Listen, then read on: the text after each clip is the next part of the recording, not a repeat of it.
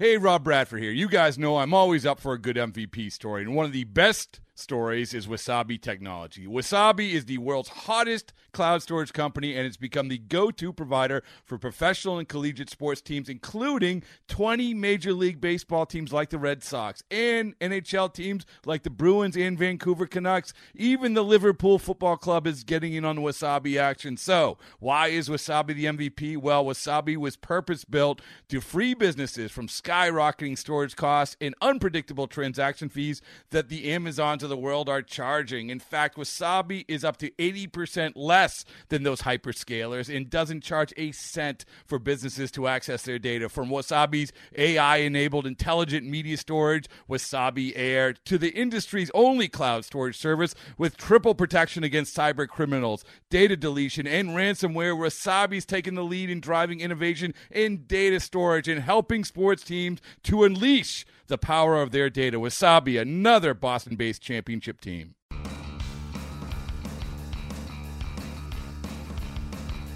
You're listening to MLB.com Extras, brought to you by MLB.tv. It's baseball everywhere. Hey everyone, Atlanta Braves spring training rolling along in the shadow of Disney World down there in Florida. Tim McMaster here, along with our MLB.com Braves reporter Mark Bowman. And Mark, the, the gang's all back together. Uh, we'll get into some some different stuff. Dansby Swanson healthy again. Um, we'll look at the pitching staff, who's looking good, who isn't. But let's start with the fact that Ender Inciarte is back. Swanson's back healthy.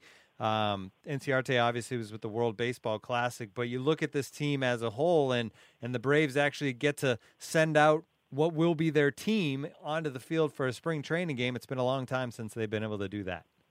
Yeah, first time since since March 3rd. You know, everyone's Inciarte and Freeman went to the WBC uh, after playing on the March 4th, and that was the same day Swanson uh, tweaked his side, was out for a couple weeks, and then a week later, Adonis Garcia was had a sore hammy for a little over a week. So, yeah, you know, it's it may not seem like a lot of time to to put a whole lineup together, but you walk around that clubhouse, you know, and they're like, hey, look, how many how many bats do you need?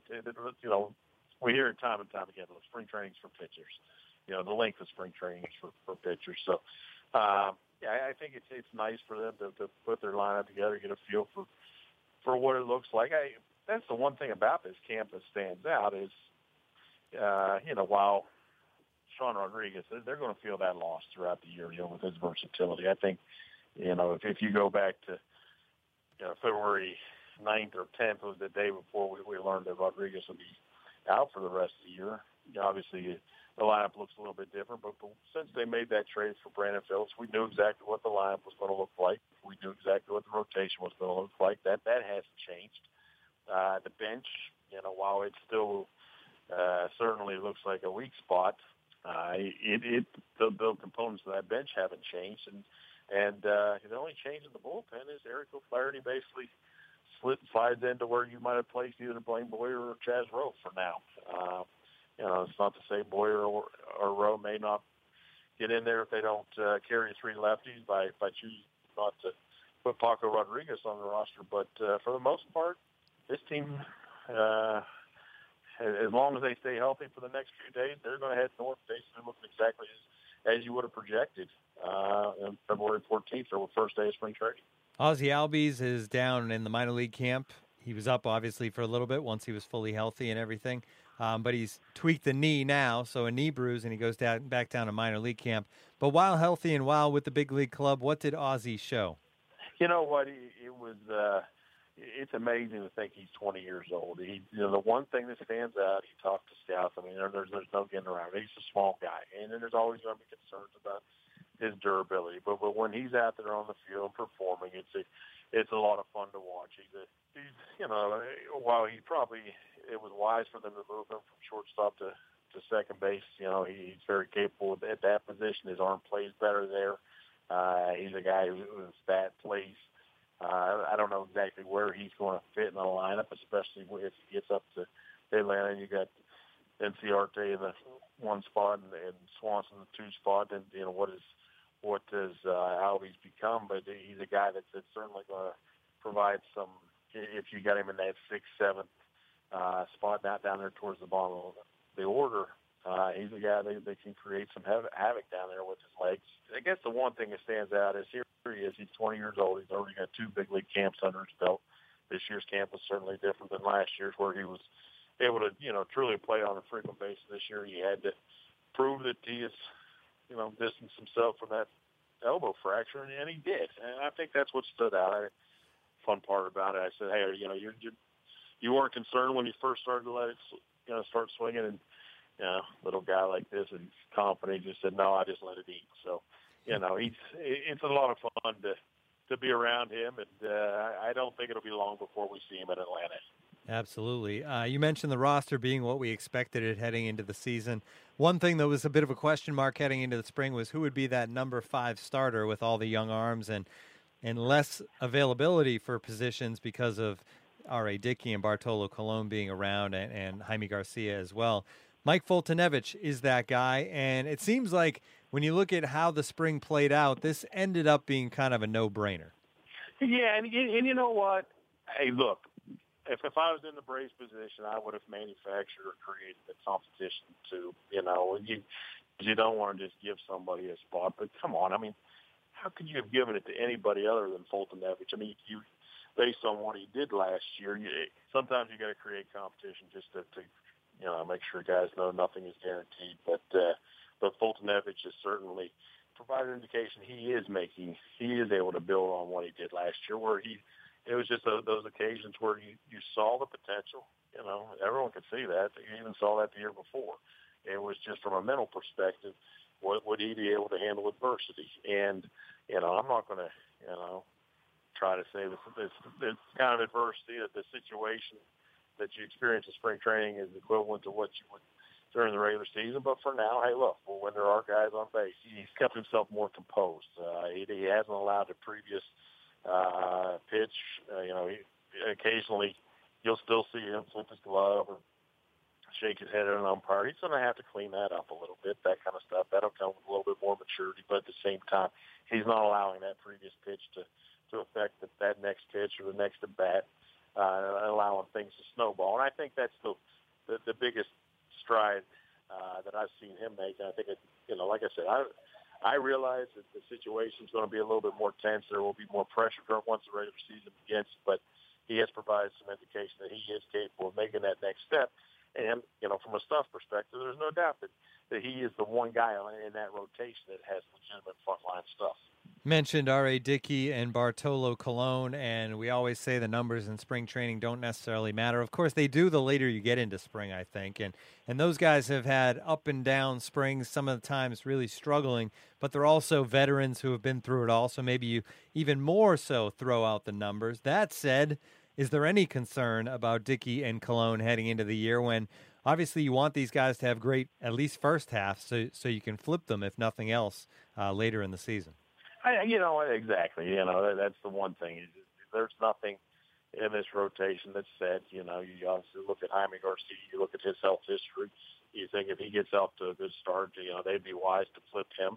Uh, you know, with Dickey and Colon, you, you want him to, to pitch effectively not only for, you know, the immediate success of the team, but also to, to maybe be in a position to use them as currency when the trade deadline comes. So, um, that is one thing that, that you, you do want to see them pitch better. I, I'm not a guy that's going to concern myself with, with spring training results, especially you know with Colon. You know he's just toying with everything, you know, under the sun all the time. The one thing with Dickey is you know it's the, the one start against the Marlins. He did throw more fastballs than he usually does, just because he didn't want to know, show show the knuckleball to a couple guys. There was another star where he said he toyed with the curveball, but at the same time, look, everybody knows what what Dickey's going to throw. You you just hope that that pitch is dancing. You know, once the the uh, once the regular season begins, he has a feel for that knuckleball. One thing that I'd say one positive uh, with Dickey, it, it does look like Kurt Suzuki has found some comfort catching him. Look, I'm I understand why you know fans are going to get, you know, kind of concerned about, you know, ERAs. But at the same time, let's not forget these guys weren't acquired to become Cy Young Award winners. They're they're you know the Braves are looking for them to eat innings and be middle rotation type guys. And uh, you know I, I think they're both certainly capable of doing that as long as they work to get 200 innings or somewhere close to that this year. That, that they've basically done their job. You know, you go back were talking about the trade. You say, okay, well, how are they going to get 200 innings if if they uh, are traded? You know, the, the fact is, you just want to be on that kind of pace. You want them to to be eating eating innings so that it does not have an adverse effect on your bullpen. And it still looks like the Braves are going to go with an eight-man pen. I think a big reason for that is, um, you know, there's some some guys that uh, some out of options guys that they don't want to get to a point to where some of these guys get taxed to where they would be subjecting themselves to losing them via, uh, you know, DFA or waiver wire claim. Um, you know, just because you know, they were they had to pitch them three days in a row. They don't have that luxury that they had in the past to to basically have a uh, subway system back and forth between AAA and the big leagues. With the eight man bullpen, Mark, obviously that limits your options as far as the bench for this team heading into the season. That said, um, you have an article about the fact that they are keeping their eyes open to other teams' camps and veteran players who could become available, um, names that people are familiar with. Daniel Nava, Clint Robinson. How likely is it that the Braves could try to snatch up one of those guys once they're released um, or DFA'd by their current club? You know, I, I think that it's a it's fifty fifty right now. I, I think that there's certainly a desire to go there. You know, those for those two guys in particular. You look at Nava; uh, he's a guy that, that could could fit some needs. You, you look at a guy like Robinson; he's a guy that, that would be limited from a defensive perspective. Um, you know, and obviously the you, could, could you stick him at a corner outfield position? Sure. Um, at the same time, what do you want to do? You want to carry that kind of guy, or do you, do you think that you're going to get maybe the same kind of benefit from Boniface? Now, here's the big difference. Uh, let me take a step back. With Robinson, you at least have some pop off that bench that you you don't have because they, you know we, we talk about it being a four man bench, but it's essentially a three man bench with one of those guys is the backup catcher and those three men being Jace Peterson, Chase D'Arnaud, Emilio Bonifacio. Obviously, none of those guys are going to strike fear in pitchers. Uh, you can look up and down the lineup and say, hey, look, well, how many times are they going to have to pinch hit? Well, I'm going to tell you, at least once a night in the National League. Maybe not every situation that that pinch hits. There maybe is you might get fortunate where there's a situation where you do just need to get a guy on base, or maybe just move somebody over, uh, which you know you could obviously do with a sack sack bunt. But at the same time, there are going to be instances where you're trailing where it'd be nice to, to put a guy up there that, that could leave the yard. Uh, Uh, and I think that would be the the attraction to, to getting a guy like like Robinson. But hey, look, at, at this time of year, a lot of times you're you're essentially stuck with the, the guys that other teams don't want. You hope at the end of the day that that maybe your depth in the bullpen, that your surplus matches up with another team, so where you're saying, hey, look, I don't really want to get rid of this arm, but at the same time, I, I, I don't have any room for Chaz Roe. Uh, let's let's throw him out there because he's out of options, and now all of a sudden you're you are able to maybe get uh, take advantage of another team that just doesn't have room for a bat like Robinson's. And we will keep an eye on all of that here in the final week and a half, basically, of spring training leading up to opening day. And of course, the first uh, opening day in the new ballpark in Atlanta. This has been MLB.com Extras, our Braves edition. For Mark Bowman, I'm Tim McMaster. Tune in again next time. MLB.tv Premium, the number one live streaming sports service, is celebrating 13 years. Watch every out of market regular season game live or on demand in true HD. Real time highlights, live look ins, pitch tracking widget, and more. MLB.tv Premium includes a free At Bat 15 subscription. Watch live baseball on over 400 mobile and connected devices. Watch at home, in the office, or on the go every night on every device. Blackout and other restrictions apply. Visit MLB.tv for details. It's blazing hot outside. You get in your car to turn on the AC to get cold air pumping, but it blows hot air out. This issue is commonly caused by low refrigerant due to leaks in the AC system. You want an easy, all in one solution that will restore the cold air in no time. AC Pro Recharge Kits. Make restoring cold air easy for even those with zero DIY experience in less than 10 minutes. Save time and money versus going to a shop by picking up an AC Pro Recharge Kit today. Be a pro with AC Pro.